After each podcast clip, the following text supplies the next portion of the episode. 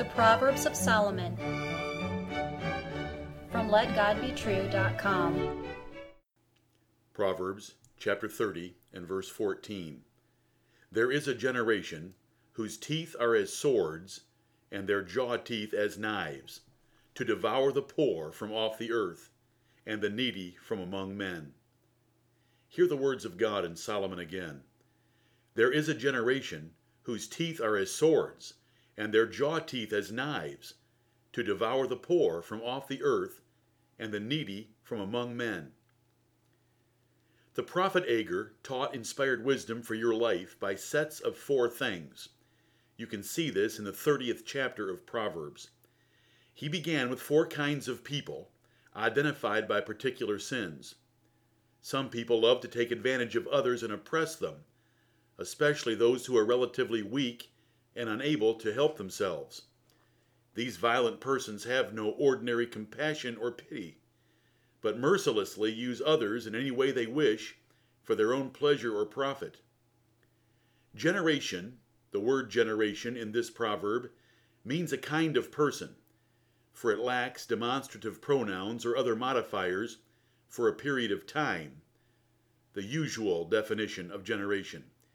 It is not a prophecy of the future, when violent men would hurt the poor, for all ages have such sinners. It is not a prophecy of bad men in Christ's time, for such a use would be unique in Proverbs and without practical wisdom for life, which is the purpose of the book.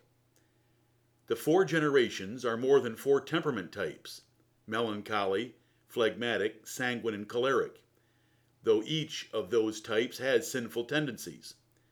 The lesson here is beyond disposition. It is four kinds of people with specific sins.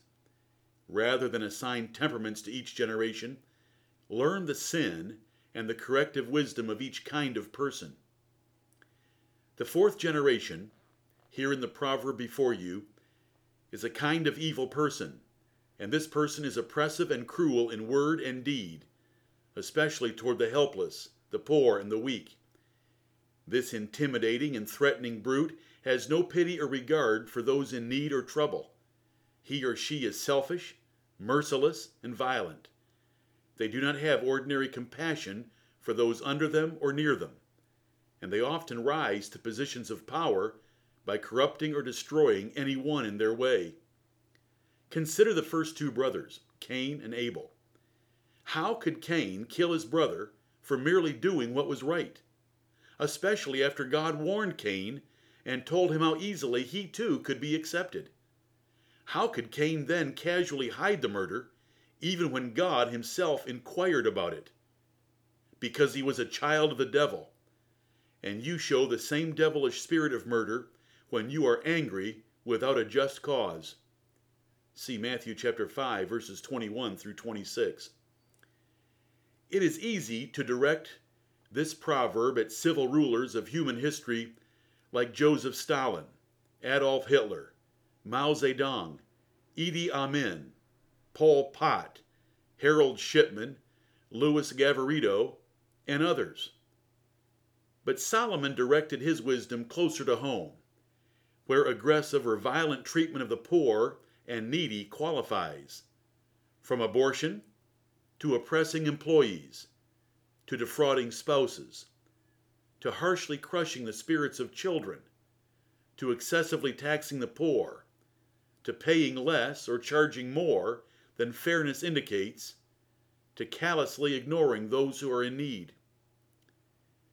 David faced such men during his life Saul, Doeg, Absalom, and others. Even his own nephew Joab had a cruel spirit of revenge far different than David's which caused David grief on several occasions.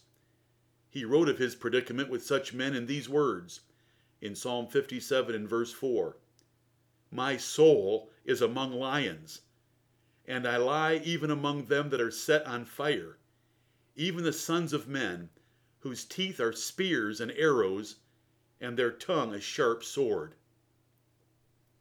Jesus Christ, the Son of David, had to endure cruel and hateful treatment by the Jewish leadership during his life. And they forced his crucifixion in the end, though he had done nothing to harm them or their nation. Within his own band of apostles was a heartless thief who stole from the poor and betrayed his Lord, master, and friend for a measly thirty pieces of silver. Together, the Jewish leadership and Judas Iscariot fulfill this proverb better than anyone else. Godly men are merciful men. In fact, they love mercy. Solomon taught elsewhere that righteous men are even merciful to animals. But the men of this proverb, these violent men, are cruel even when mercy should be shown. It is the pure religion of Jesus Christ to kindly consider the poor and to visit orphans and widows in their affliction. Instead of picking on the less fortunate, Christians pick them up. It is the duty of every parent to teach their children to be merciful, lest they grow into the selfish tyrants condemned here. Since most let their hair down at home, it is a great place to teach and require compassion and mercy in all dealings. Sibling rivalries, oppressive parenting, irreverent responses, and other such relational problems should be corrected before a monster is formed by a dysfunctional home that allows cruelty of any sort. In contrast to the wicked men of this proverb, you may cast all your cares upon the God of heaven, for he cares for those who put their trust in him. Even if your mother and father forsake you, which is contrary to nature, then the Lord will take you up. Psalm 27 and verse 10. His mercy is everlasting, and you can trust him even for forgiveness of heinous sins. Though he has power to condemn and punish, he will forgive those who confess their sins to him. Amen.